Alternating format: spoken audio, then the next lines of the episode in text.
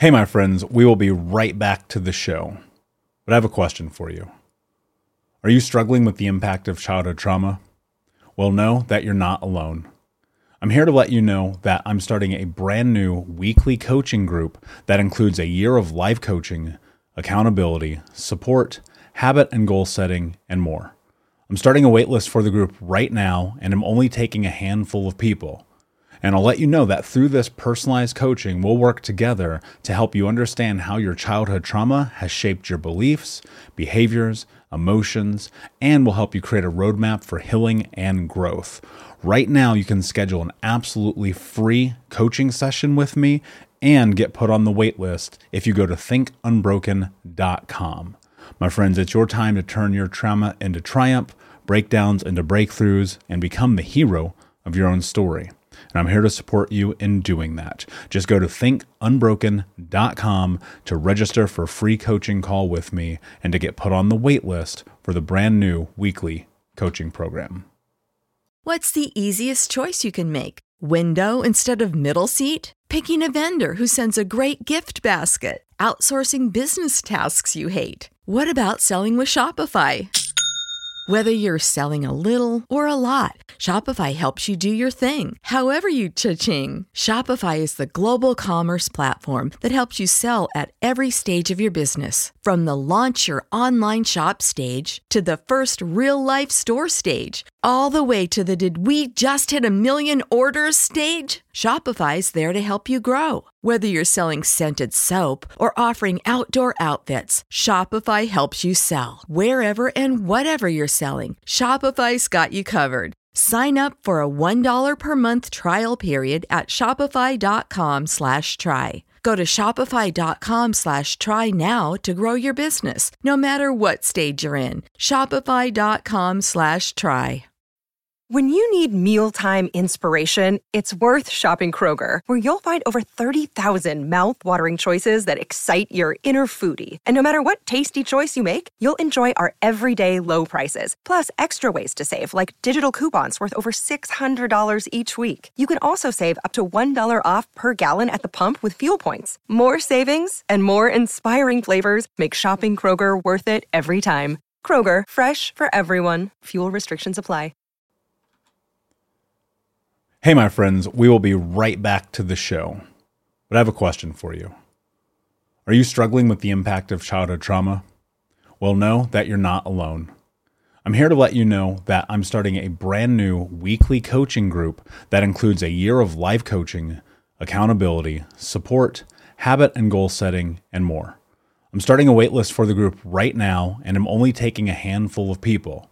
And I'll let you know that through this personalized coaching, we'll work together to help you understand how your childhood trauma has shaped your beliefs, behaviors, emotions, and will help you create a roadmap for healing and growth.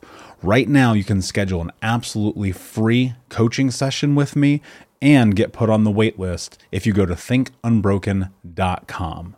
My friends, it's your time to turn your trauma into triumph, breakdowns into breakthroughs, and become the hero of your own story. And I'm here to support you in doing that. Just go to think unbroken dot com to register for a free coaching call with me and to get put on the wait list for the brand new weekly coaching program. We'll be right back to today's show, but before we do, I want to let you know that you can get a free copy of my first book, Think Unbroken, Understanding and Overcoming Childhood Trauma, when you leave a review for the podcast on Apple Podcasts, either on desktop or on your phone. All you have to do is go to Apple Podcasts, look up Think Unbroken, click follow in the top right, and then go and leave a review at the bottom. And when you leave that review, screenshot it and send it over to book dot think unbroken dot com, where you can upload your contact and mailing information, and we will send you a free copy of this award-winning best-selling book, absolutely free, including shipping. Just go to book dot think unbroken dot com to upload your screenshot review from Apple Podcasts for the Think Unbroken podcast. And until next time, my friend, be unbroken. I'll see ya.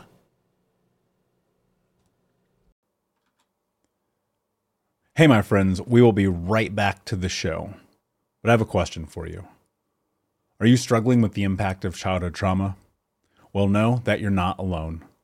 I'm here to let you know that I'm starting a brand new weekly coaching group that includes a year of life coaching, accountability, support, habit and goal setting, and more. I'm starting a waitlist for the group right now, and I'm only taking a handful of people. And I'll let you know that through this personalized coaching, we'll work together to help you understand how your childhood trauma has shaped your beliefs, behaviors, emotions, and will help you create a roadmap for healing and growth. Right now, you can schedule an absolutely free coaching session with me and get put on the wait list if you go to think unbroken dot com. My friends, it's your time to turn your trauma into triumph, breakdowns into breakthroughs, and become the hero of your own story. And I'm here to support you in doing that. Just go to think unbroken dot com to register for a free coaching call with me and to get put on the wait list for the brand new weekly coaching program. Hey, what's up, Unbroken Nation? Hope that you're doing well wherever you are in the world today. Very excited to be back with you with another episode with my guest, Joe Templin, who is the founder of Everyday Excellence. Joe, my friend, how are you today? Michael, I've been looking forward to this forever. I'm so glad we're able to get on here today.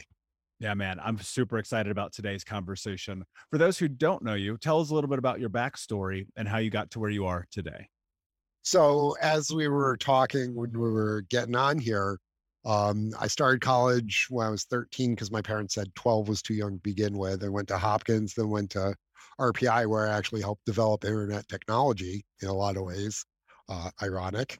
Uh, then due to a family tragedy, I ended up entering the financial services world and built a million dollar roundtable career there, which is top ten percent of the industry, eventually hitting uh, top of the table level production, which is the top one tenth of one percent on the planet.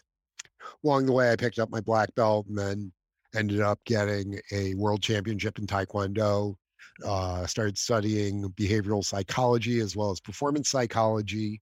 Uh, had lots of injuries, lots of setbacks along the way with business and personal, eventually started running marathons and ultra marathons, and ultimately wrote the current uh, Amazon Kindle number one new release in professional development, Everyday Excellence. We'll be right back to the show, my friend, but I wanted to let you know about our brand new podcast community for Think Unbroken Podcast. I know that for so many trauma survivors like myself, for the longest time, I felt alone, like nobody got it, nobody understood, and that I was just going to have to figure this out on my own. But that's not true. And the reason why we created our brand new Think Unbroken Academy podcast community is so that we can bring all the members of the Unbroken Nation together in a place where we can learn, grow, heal, change, and transform our trauma into triumph. I would love to have you come and be a part of the brand new community. Just check out think unbroken academy dot com or click the link in the podcast description. And I cannot wait to see you there, my friend. Again, just head over to think unbroken academy dot com. And until then, be unbroken. It's quite a few feats there, Joe. You know, one of the things I, I think is really funny is, you know, and, and having recorded tons of podcasts, being a guest so many times and just consuming shows for so long, people, uh, I fear, will hear stuff of this and they'll go, I'm turning this off. And the reason why is because, as you know, like it's never as easy as it sounds. So why don't we rewind a little bit? Because I'm super curious about this. So at a super young age, you find yourself going to college, right? Yep. I cannot imagine that was easy.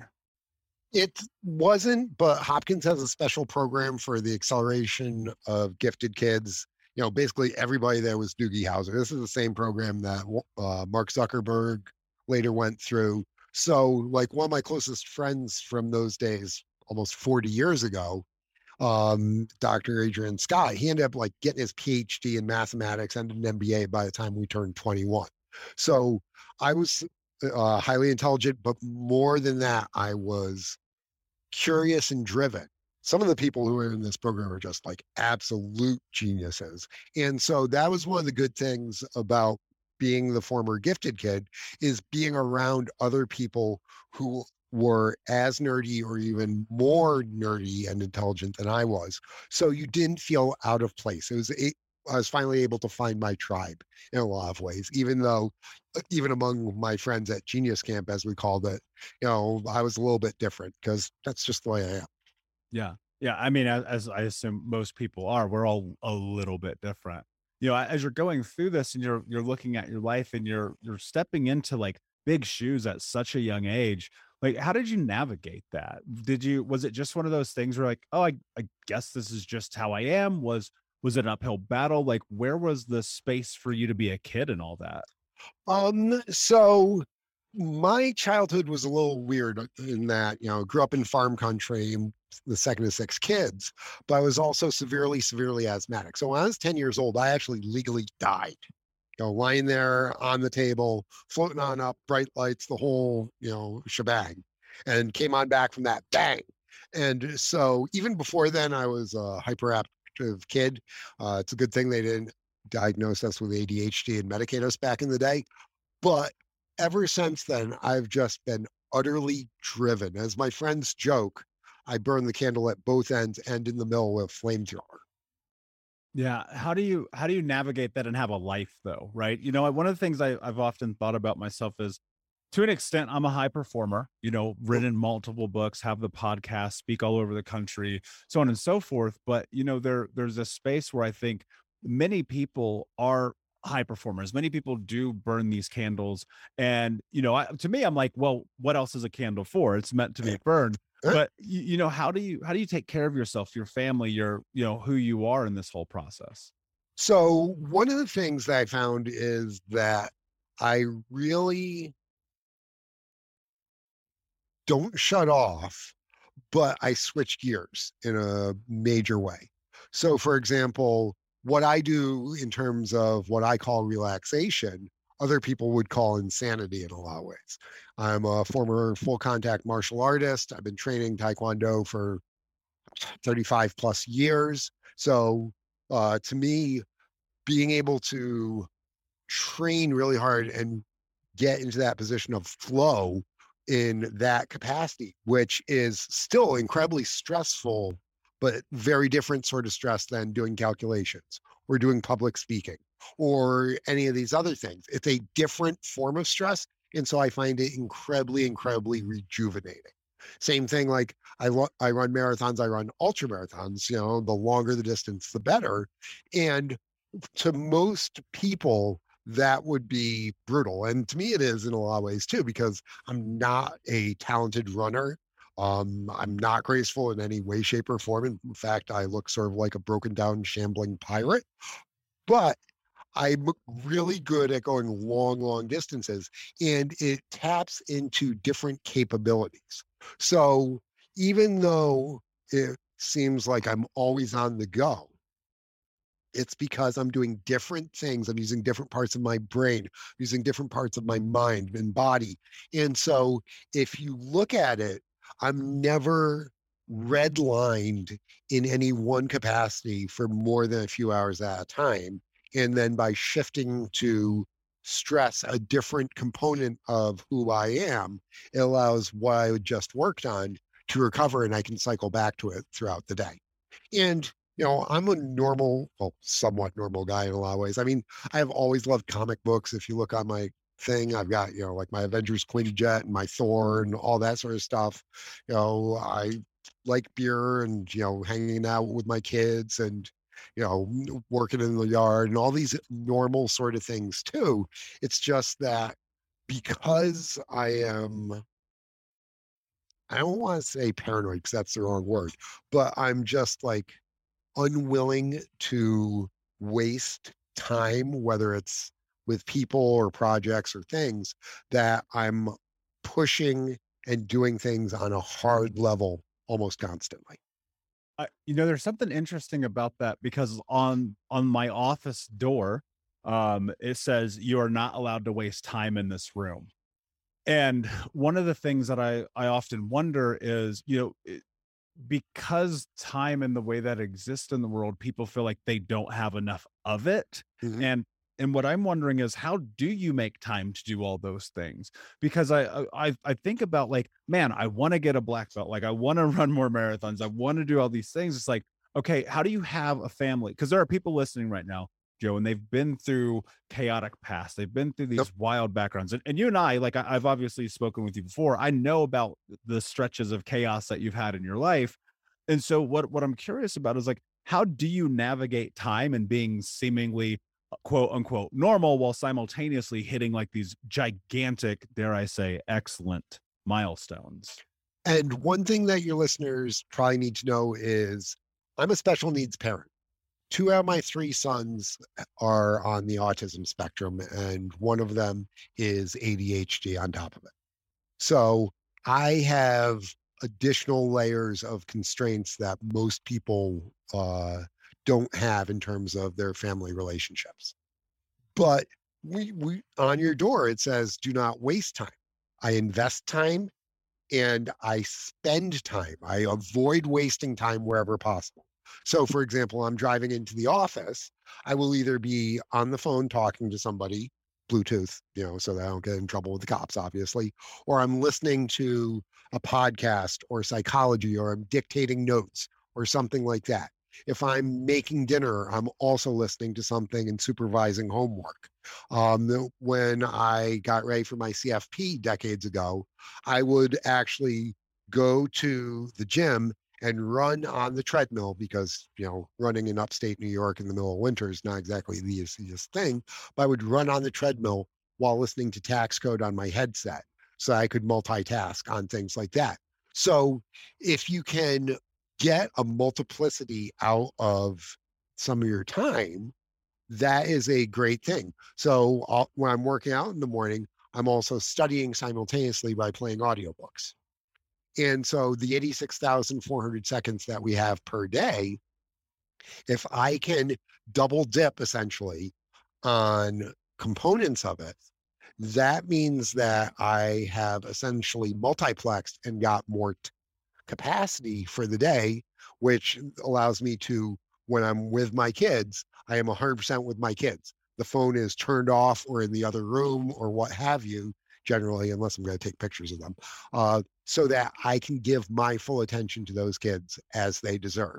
If I'm uh, going to be spending time with a friend, you know, they know that I am there having that beer with them and I am completely present with and for them. So one of the things that I learned as a martial artist is compartmental, compartmentalization, where literally you walk into your the dojang and all your problems stay out there with your shoes. They do not come on in. So if I can completely focus on certain tasks at times that require it, and at other times multitask to be able to take care of the lower priority things, because like cutting vegetables does not require your full attention. So you can do other things simultaneously with it. And that then frees up capacity so that I have those most precious of moments that I can spend freely with the people that are important to me. Do you feel like there's a differentiation between having those moments of being present and being fully there and, and singular and having singular focus, as opposed to things that are, I don't want to call cutting vegetables autonomic, but they take such a small amount of capacity that you can do something else? Right. And so like, you, I mean, you're incredibly busy and high uh, activity. At times uh, you'll feel stuff creeping on in. You know, you'll be trying to spend time with somebody and this little thing from work is niggling at the back of your head. So one of the things that I do is I have mom, my mom taught me to use index cards when I was a kid. You know, always have one in your reading. If you don't know what something means, you write it down. You can go look it up. So that way you're maximizing your learning. But at the start of my day, I sit down and I brain dump out what are the most important things that I need to do to move that day forward, whether it's recording uh, two videos for the YouTube channel, whether it's writing an article, whether it's researching something. And so there'll be a handful of things outside my normal scheduled activities that end up on that list. And as I go on through, I cross them out. But because they're no longer in here rattling around, that then frees up further capacity so I can focus and be better. And I can then get through these things and cross them off. When I'm done, in the garbage. And literally, I am mentally free from that. And so uh, I have a lot of friends who are juggling a ton of balls too, and they're always worried about things. So we have an average human someplace between seven plus or minus two mental channels that we can handle at any one point.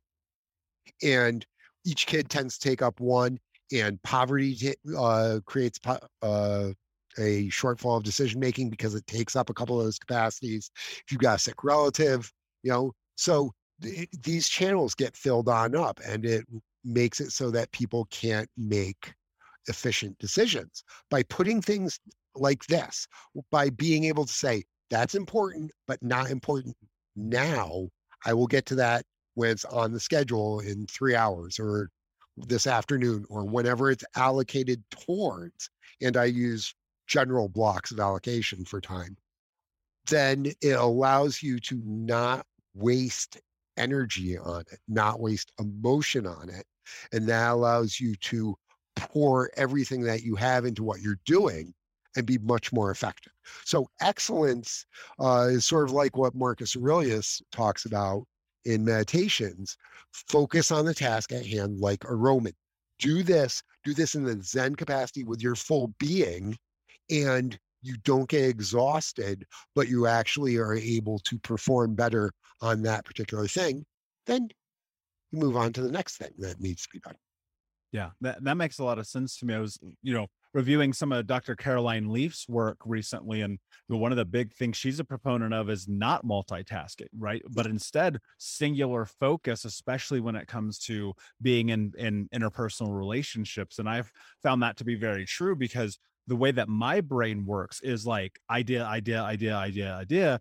And, and that's why I preach all the time, like just wake up and write things down immediately, because then you have a, a pathway to what's next. But well, let's keep it real, Joe. Life happens, man. Yeah. Life, life happens. And, and people will find themselves in habit. They'll find themselves in routine. They'll go through this process where they're like, all right, hold on a second. How do I navigate the difficulties of life? And on one hand, you have what we would dare call the easy path.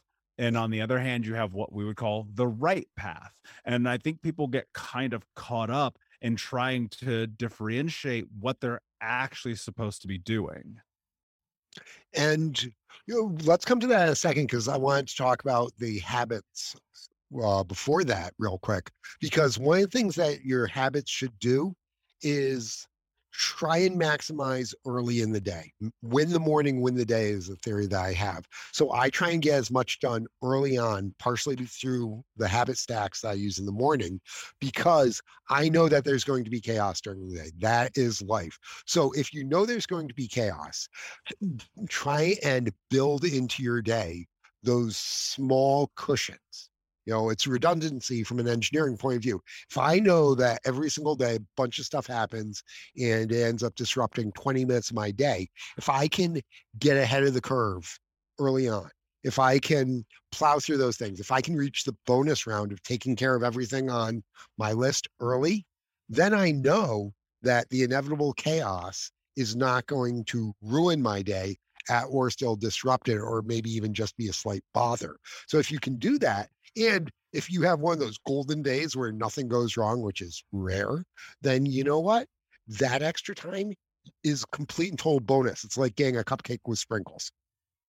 So having that attitude of knowing it is inevitable that you're going to have that. So build in that redundancy early on. Break okay? that down a little bit more, because I, I don't know that people will pick up on what you just put down. So we know there's going to be crap in our day. You know, there's going to be a delay in terms of driving into the office because somebody like had an accident. There's going to be rain that could disrupt things.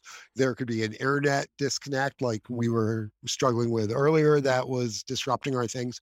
So understanding that you're going to have some of that chaotic disruption every single day, plan for it. So, you know, you know, all right, I'm going to lose twenty to thirty minutes at some point during the day.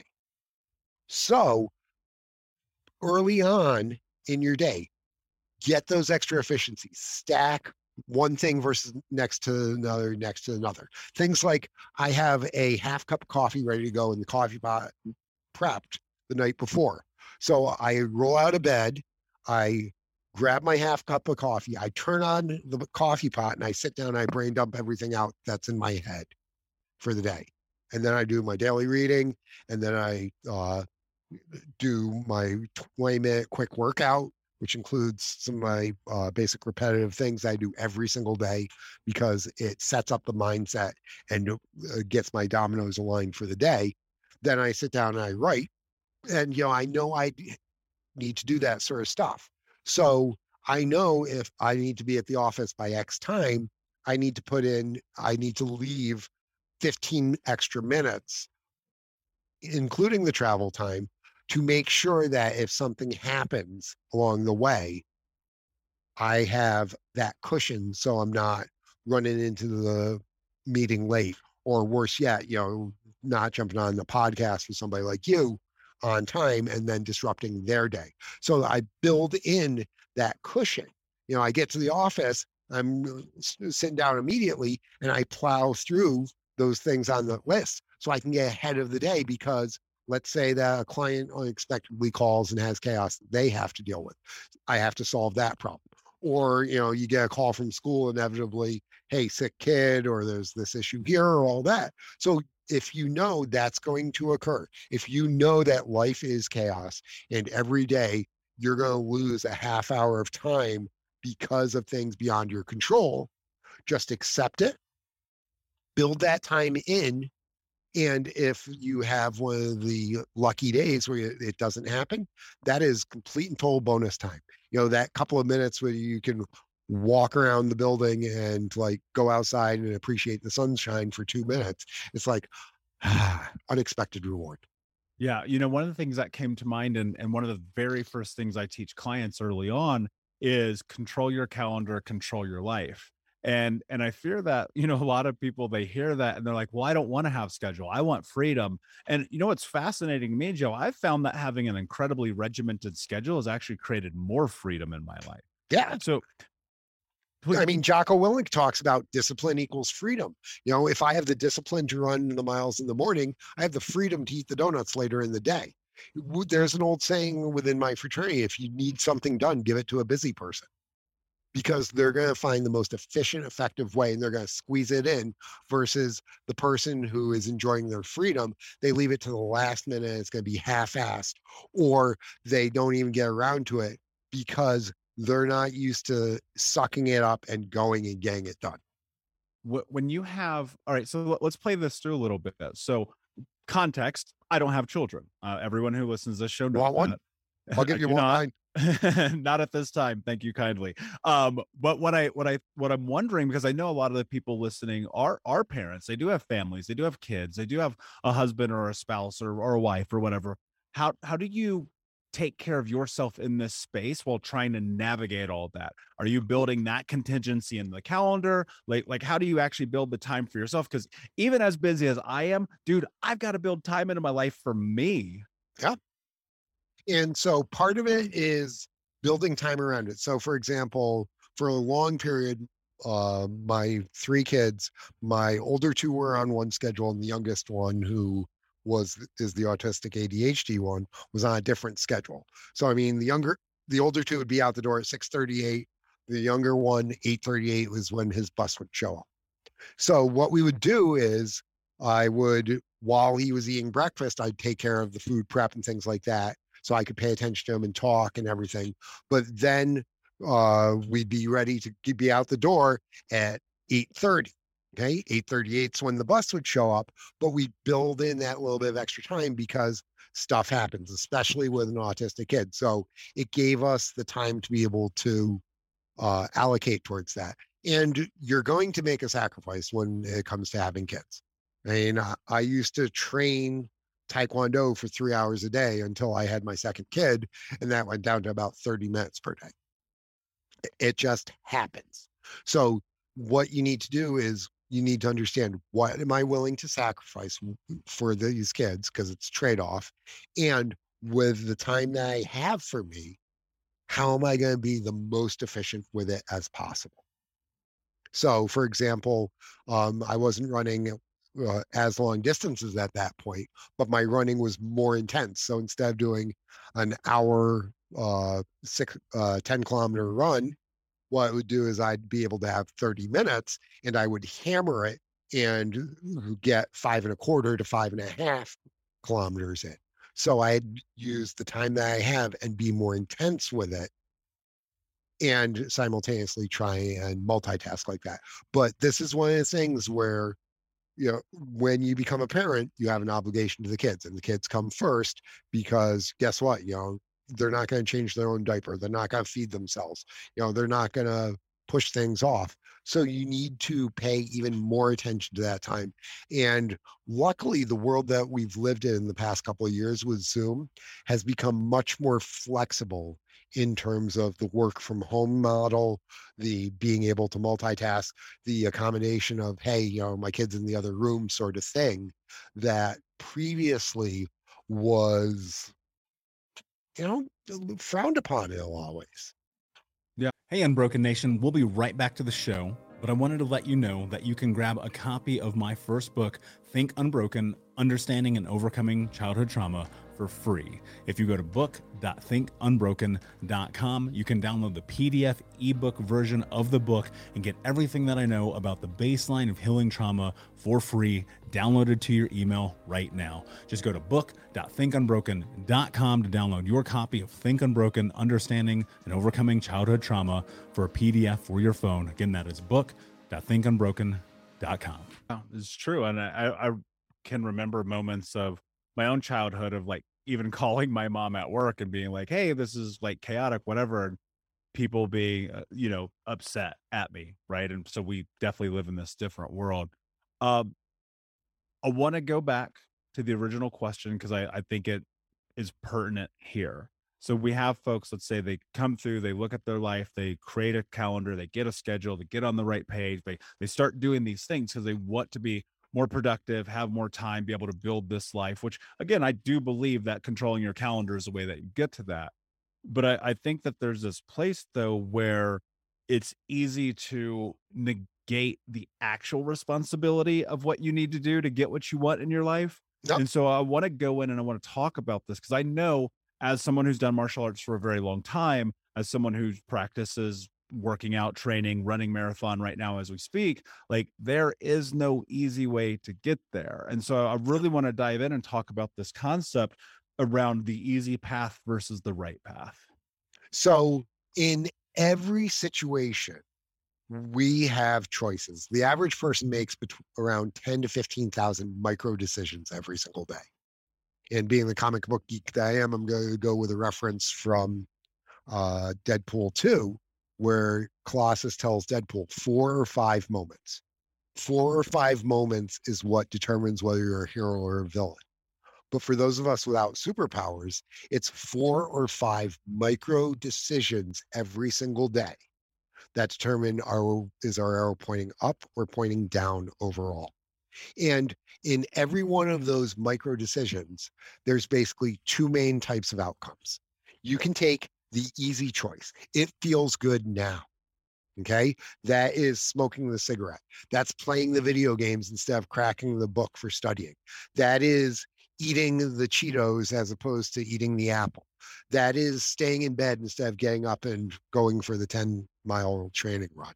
Okay. It feels good in the moment, but actions have consequences and there's always a price to pay. If you make that easy choice, your next choice is going to be more difficult because if you skip a training run, guess what? Your next runs are going to be more difficult. If you smoke that cigarette, guess what? You're building problems with your lungs and heart for the future. If you're eating all the fatty, greasy food that tastes really good in the moment, but you know, you're filling up your arteries and your pants don't fit, those are negative future consequences. And so there's more pain than there is early pleasure. The flip side of that is you can make the hard choice. It's more difficult to get up out of bed and go running in the rain than it is to stay there in the nice, warm, dry bed. It is more difficult to have that difficult discussion with your significant other or with your coworker than is to just let it slide. But if you face it up front, you invest the activation energy, if we wanted to think like chemists for a moment, to do the more difficult thing up front, then it leads to the easier path overall. You work out consistently, you're healthier, your body weight's lower, your uh, energy levels are higher, you have less cortisol in your system, so you're less likely to get sick, you know? So doing these little harder things consistently is going to give you the easier path overall and greater resilience and strength for all the crap that does inevitably happen with sick family members, loss of jobs, all these things that are going to happen inevitably. But if you've built up the resilience because you choose to do the hard things when you don't have to, life becomes much, much easier. Why are we so apt to avoid the hard things? Because hard things suck. I mean, it's, I mean, you know, you're, you're training for a marathon. There's days when you have to go on out there and crank out eight miles and you really don't want to. You're tired, you know, your body's sore, you're hungry, you know, it's too hot, it's windy. But when you do it, you know, you tell yourself, this is going to suck. You go on out and you do it. And when you're done, you're like, I'm glad I did that.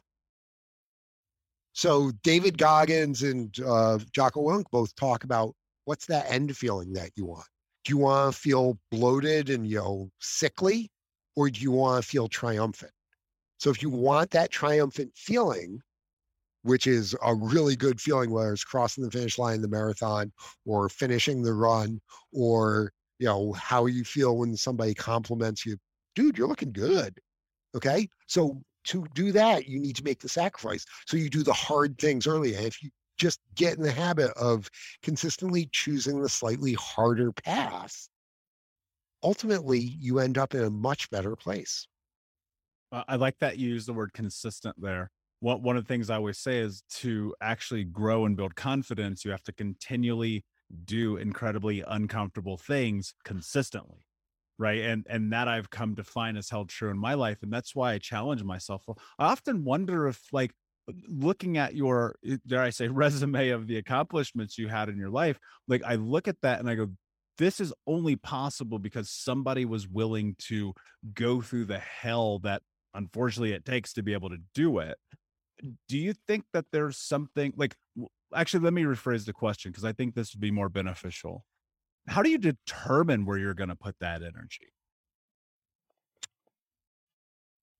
As Friedrich Nietzsche says, a man with strong enough why will overcome any how.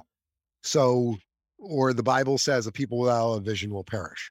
So early in my business career, I had a vision of what I wanted to accomplish business-wise. There were some thresholds that were industry standards that everybody knew about. So I set my sights on that. And I was able to back in. What sort of activity do I have to do? How many hours do I have to work? How many people do I need to see? What skill sets do I need to develop? So that's what I did. Same thing as young martial artists, we all learned, I want to be a black belt. Well, what does it take to ultimately get there? And so you start putting out, laying out the steps. You want to build a business. I, you know, I want to do a million dollars of production this year, let's say. Okay, how do I get there? What capacities do I need to develop? What relationships do I need to do? How many sales calls do I need, or activities? So you back on into it. So find something that is exciting, a B HAG, as Jim Collins might say, big, hairy, audacious goal. It doesn't even have to be that big. You know, I want to lose ten pounds. Okay. I want to fit in this, you know, outfit, this dress for my reunion. All right. Hang it up there and work towards it. Reinforce it. Make sure that that goal is constant, so you're thinking about it. And in the moment, you'll make better decisions in the moment as to, are they leading me towards achieving this or not achieving this? And sometimes those are externally uh, developed goals, like, you know, your manager might tell you. Sometimes it's like, okay, I need to be able to do this to send the kids to college.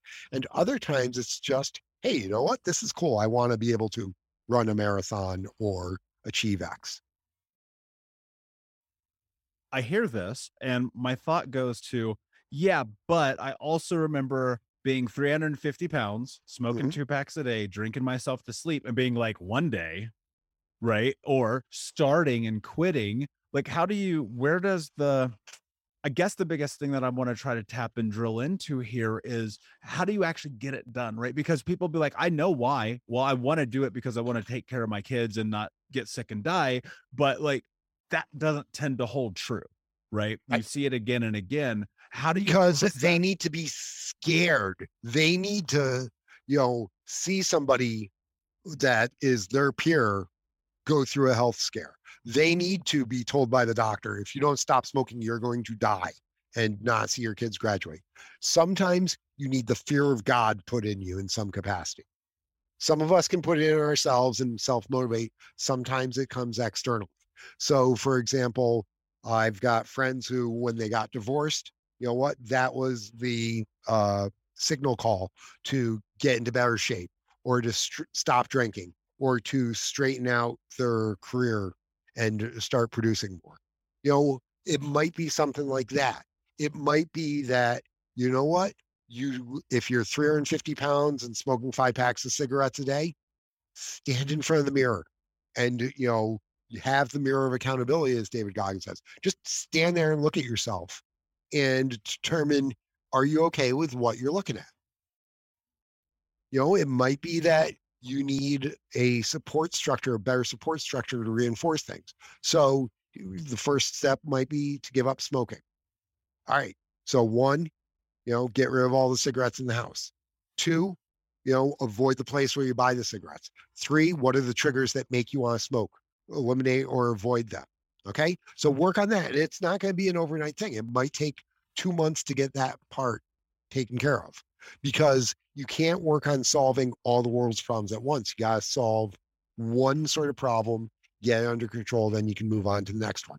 As Zeno of Citium, the founder of Stoicism, says, well-being is no small thing, but it's made up of small steps. You can't do everything at once unless you're a complete total freak. There are some people like that who have life-changing events, but it makes sense to build support structures around, because I can't flap my arms and fly. Can you? No, not recently. Okay. So what we do is we use airplanes, and we build these technologies around us that allow us to harness the rules of the universe and apply them to help us out. You know, air flows over, it pushes down, creates resistance, creates lift, the airplane goes. So you know what? I'm not very good with X, you know, in terms of working out. So what am I going to do? All right, the little things. I'm going to make sure that I have the running shoes, and I'm going to put them next to the bed so I trip over them. I, I'm just going to put them on. I'm not even going to, you know, try and go very far. I'm just going to put them on and walk around. All right, now I'll go around the block a little bit. Then, you know, I'll sign up for a five K three months from now, so I have like the dress hanging there that I can work towards. All right, I'm going to talk to other people who are runners. I'm going to join a Facebook group like uh, Nerd Fitness that I belong to, where we've got people who are just getting back into fitness, and they're nerds like us, and we support them and glorify them and reinforce them and, you know, make nerdy jokes and stuff like that. And that's what helps them. You know, it might, could be something else, but find and start moving in the little, the little steps in the right direction. And it's not a linear progression.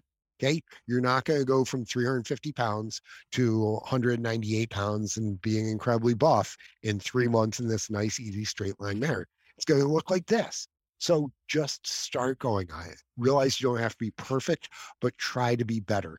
And if you keep consistently trying to be a little bit better, you're going to make better decisions, and you'll move in the right direction overall. Yeah. I, I love that. And, and it's not linear. And, you know, I have a hypothesis. I mean, it takes you as long to get healthy as it did to get unhealthy. And, and, you know, as I go through life and I think about all these events, it's like, you know, even with something like smoking, dude, I quit smoking three thousand times, you know, and it was like this process where, and, and I see it in my clients too, where like it's this iterative process. You keep going, you keep trying, you keep learning, you're sampling, it's data, you bring it back in again and again and again. But I'll also think at some point, like we, we kind of hit a wall, right? Yep. And, and when we hit a wall, we have to be able to go to reserves. And so I'd, I'd love for you to break down and talk about that experience of like tapping into reserves and like what that really means.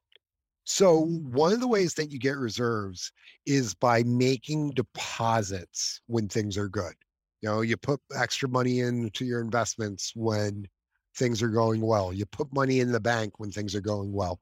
You bank trust with somebody when your relationship's strong so that you can draw from it during those tough times. You do the difficult things when you don't have to, because it's easy to not put extra money into the bank for the future, knowing that there's going to be a rainy day. Okay. It is easy to not invest the extra time with that individual in the office or the person that you care about to strengthen the relationship during the good times. Okay. So the example that I use is when I was getting ready training for one of my ultras, it was like eight o'clock, you know, just getting home from work. I had already done a five mile run that morning. I needed to do another five miles. It's like, uh, I'm tired. I'm not going to do it. No, I'm going to do it. All right, I'll go on the treadmill in the basement because, you know, there's a storm coming in. No, I'm not. I'm actually going to go outside. I'm going to run. I know it's going to rain during this. I know this is going to suck. I'm tired, but I'm going to make that effort now knowing that I'm tired, because if I'm tired now, what happens during the ultra marathon? So I go on out and I start running. It starts raining. It's windy. It sucks. My feet are squashy and, you know, all that grossness. And I finished the five miles and then showering. I'm like, all right, that sucked, but I did it. And I could literally mentally make a deposit in the reserves for the future, because the future is going to come and there's going to be bad things. There's going to be a time when your parents are uh, going through health issues and you need to be the strength for them. There's going to be a time when our parents die and we have to be the strongest person in the room. Even if we want to collapse, we need to be there for our brothers and sisters and other people. There's going to be a time when something happens with work or you get divorced, or, you know, during my ultra marathon, I was forty miles into it and I'm on my last legs physically, even though I had another dozen miles to go. I'm completely exhausted. I got nothing left. I've got just a little bit of emotion in the tank. And one of my friends calls me and she's going through something, you know, pretty stressful, and she needed help. So the reserves that I was planning on tapping into at that point, I dedicated all of them to her over that next three hours of doing the last twelve miles. And it didn't matter. One of the things my mom always taught me was that when you're going in through bad situation, and if you're in a rough patch, if you're having trouble, go help somebody else, because you won't realize your own issues. You won't realize your own problems if you're focused on helping that other individual. So I dedicated all my energy and emotional reserves to this person to help them get through what they were getting through. And I was able to finish the rest of the marathon, not realizing how physically and emotionally damaged I was at that point. Yeah. I, I think there's something to that, you know, and that, look, I often will tap into, and, and, and maybe for certain people this works and for certain people it does not. I don't know. I can only speak for myself. I, I can see the benefit of tapping into what you just laid out. And obviously, like, everything Think Unbroken is about being of service. But when, when I'm in these physical endeavors, I, I know this is going to sound crazy, but I just go, I will die doing this if that's what it takes to complete this. Yeah. And, and it's because I recognize, like, the vast majority of my life, I'd just given up on myself. I'd quit. And, and there's something about that idea of seeing it through no matter what, that I believe is what builds you. And, and that's why I asked you that question, because I, I don't want people to quit, but I can't will that. I can't make right. that happen. And I think that, you know, sometimes you do, you have to sit here and either go, all right, I'm willing to die doing this thing right now because I believe in it and I believe in myself. And sometimes it's like, that's not enough. And you gotta be like, I gotta do this for the other people who can't do it. I have to be like, willing to step into this. If you're just doing something in service of others, the strength you can tap into is beyond anything that we actually have in terms of doing something for ourselves. This is why you hear about the mother lifting the car. This is how you hear about, you know, the father able to, you know, do these incredible work performances, or were, you know, uh, Brett Favre, the day his father died, going out in on uh, the field and throwing for like three hundred fifty yards. You know, we do these things not for ourselves, but for others. And because of that, we can achieve greatness or unlock this greatness that we didn't realize that we had in there, because it's not for us. It's in service of others, and we will always be able to outperform in that situation. Yeah, that's that's really powerful. When you're in those moments and you're you're looking at these struggles of life and you're tapping into that, you know, I to be honest with you, I don't think there's anything wrong with letting that fuel you, with letting it be that ego boost in that moment to say that I'm doing something good. And and I think all too often that people put themselves secondary and they go, well, you know, I, I shouldn't feel good about this, you know, because I'm supposed to help people and be freaking Mother Teresa. And I'm like, that's not really how life works.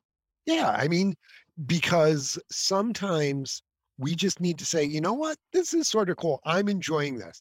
I am, you know, doing this race for me as much as for other people. You know, one of the things that after I did my first ultra marathon, I'm like, how many people actually do these things?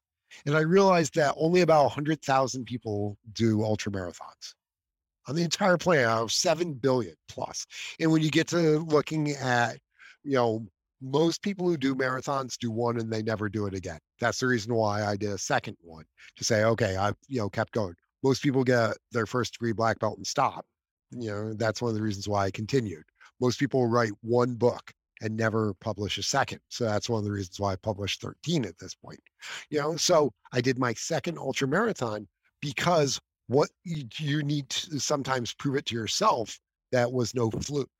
Hmm. You know, because anyone can be lucky and successful in business or in whatever once, but you do it a second time, you have that second gold album, you have that second bestseller, you do the hard thing, not just once, but twice. It shows this is who I am. I am capable of this. And it then reminds you, I have a saying that I wear my black belt on my soul, not my waist, because you know what? I can take it off. It's still in me forever. So it doesn't matter if I'm wearing it or not. It doesn't matter if other people see it. It's there. It's part of who I am, because it is embedded in me. And so doing these difficult things is like imprinting the black belt on your soul. Yeah. I, that is such a great analogy. I mean, it really truly is. And, and for those who don't understand martial arts, like black belt is as high in ranking as you can get, because you've proven yourself for many people over a decade of time and learning to have proficiency in this skill as you've ranked from white to blue to brown to purple, you know, so on and so forth. And and I love that analogy, because I think that's very much true of all the experiences that we go through in our life. When you push yourself, when you do that thing that you said you were going to do, when you've come through, when you say, know what, come hell or high water, I'm going to cross this finish line. Metaphorically, doesn't have to be a real finish line, but when you do that thing, like, you are building yourself. Think and- of it like the muscles in your soul. You know, you lift weights, you micro tear the muscles in your arms or your chest or whatever, and then it rebuilds and it gets slightly bigger and you get slightly stronger. We can do that with our spirit too. We can do that with our soul. And by forcing ourselves into these difficult things that are just on the edge of our capability, we continuously expand that. And growing your spirit like that is how ultimately you become unbroken. Yeah. Uh, man, I, I love that. And I, I think you're spot on. Joe, one of the questions I want to ask, break down for me, what does everyday excellence like truly mean to you? To me, everyday excellence is the idea of human Kaizen. Kaizen is the Japanese concept from engineering of continuous improvement. We can all be better. I can be a better friend. I can be a better father. I can be a better martial artist. I can be a better writer. The question is, am I willing to do it? And as we talked about earlier, if you consistently have the right mindset around it and do the little things, you are going to progress. And that it is over those days and weeks and years of consistent focused activity with the idea of, I'm going to be better. I'm going to be the best I can be so I can help other people. That's how you're going to unlock your everyday excellence. Yeah, that's powerful. Yeah, and I agree. And I, I love the reference to Kaizen, because that makes so much sense to my anime brain.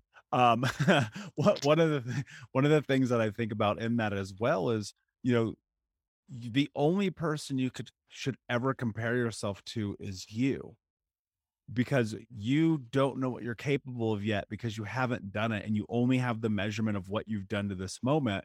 But what you've done to this moment, honestly, is negligible because you can't change the past. But right. What you can do is focus on this moment that you're in right now and make a decision about who you want to be. Just like you talked about, you're four or five decisions away. Like that's, there's truth in that. You're step by step by step away from having this incredibly different life, but you need clarity. You need to do those brain dumps. You need to follow through and execute. A lot of this conversation's practical. I hope people are picking up on that. Very, very practical. And I love it, Joe, because so many of these things have transpired in my life that have created change. Before I ask you my last question, my friend, can you tell everyone where they can find you? Probably at the pub. Actually, so they can find me at my website, which is everyday dash excellence dot com. That's everyday dash excellence dot com. And I recommend they go there because six days a week, I put up little micro blogs. So these little quick hits of insight, information, inspiration. They can also follow me on Twitter or on Facebook. Those are both at E D E with Joe. That's at E D E for Everyday Excellence with Joe. That's me. Amazing. And of course, we'll put all the links in the show notes for the audience. And Joe, my last question for you, my friend. What does it mean to you to be unbroken? To be unbroken is not what people think, where you're never harmed or hurt. Being unbroken is like the Japanese art of kintsugi, where broken items like a bowl are not repaired so that they look exactly how they were before, but they're repaired with gold or silver so that the flaws, the breaks can be seen, so that the character and history is visible. And it is in these flaws and in the recovery from them that the object or the individual is better and truly more beautiful. And that, my friend, is what it means to me to be unbroken. Beautifully said, my friend. Thank you so much for being here. Unbroken Nation, thank you so much for listening. Please like, subscribe, comment, share. Tell a friend, and until next time, my friends, be unbroken. I'll see ya. We'll be right back to the show, my friend, but I wanted to let you know about our brand new podcast community for Think Unbroken Podcast. I know that for so many trauma survivors like myself, for the longest time, I felt alone, like nobody got it, nobody understood, and that I was just going to have to figure this out on my own. But that's not true. And the reason why we created our brand new Think Unbroken Academy podcast community is so that we can bring all the members of the Unbroken Nation together in a place where we can learn, grow, heal, change, and transform our trauma into triumph. I would love to have you come and be a part of the brand new community. Just check out think unbroken academy dot com or click the link in the podcast description. And I cannot wait to see you there, my friend. Again, just head over to think unbroken academy dot com. And until then, be unbroken. Thank you so much for listening to Think Unbroken. Please share this episode with someone who could use it and help us move forward in our mission of ending generational trauma in our lifetime. And if you would, please take five seconds to pop on iTunes or Spotify, hit that five star, leave a review, and you can also reach out to us on social at Michael Unbroken or at Think Unbroken. And of course, you can check out our YouTube channel at Think Unbroken. Thank you for being a part of Unbroken Nation, my friends, and until next time, be unbroken. The new Super Beats Heart Chews Advanced is now supercharged with Co Q ten. Support your healthy Co Q ten levels and blood pressure with two chews a day. Visit RadioBeats, B E E T S dot com and save fifteen percent with promo code DEAL. You know how to book flights and hotels. All you're missing is a tool to plan the travel experiences you'll have once you arrive. That's why you need Viator. Book guided tours, excursions, and more in one place. There are over three hundred thousand travel experiences to choose from, so you can find something for everyone. And Viator offers free cancellation and twenty-four seven customer support for worry-free travel. Download the Viator app now and use code Viator ten for ten percent off your first booking in the app. Find travel experiences for you. Do more with Viator.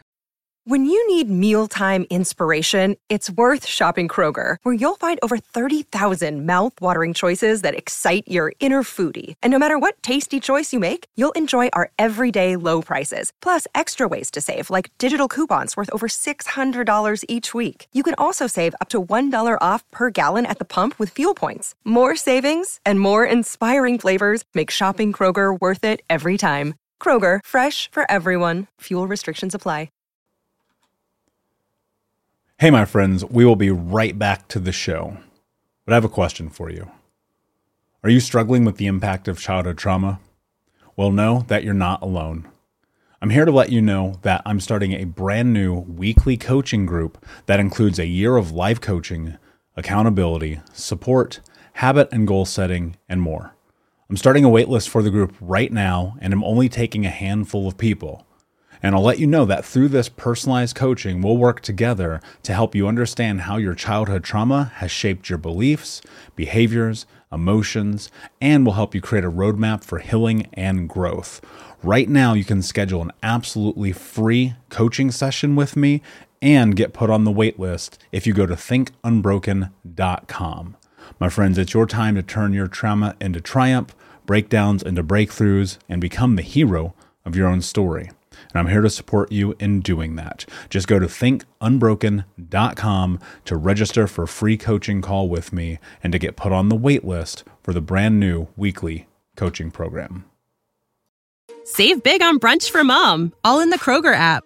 Get sixteen-ounce packs of flavorful Angus ninety percent lean ground sirloin for four ninety-nine each with a digital coupon. Then buy two, get two free on twelve packs of delicious Coca-Cola, Pepsi, or seven up, all with your card. Shop these deals at your local Kroger today, or tap the screen now to download the Kroger app to save big today. Kroger, fresh for everyone. Prices and product availability subject to change. Restrictions apply. See site for details.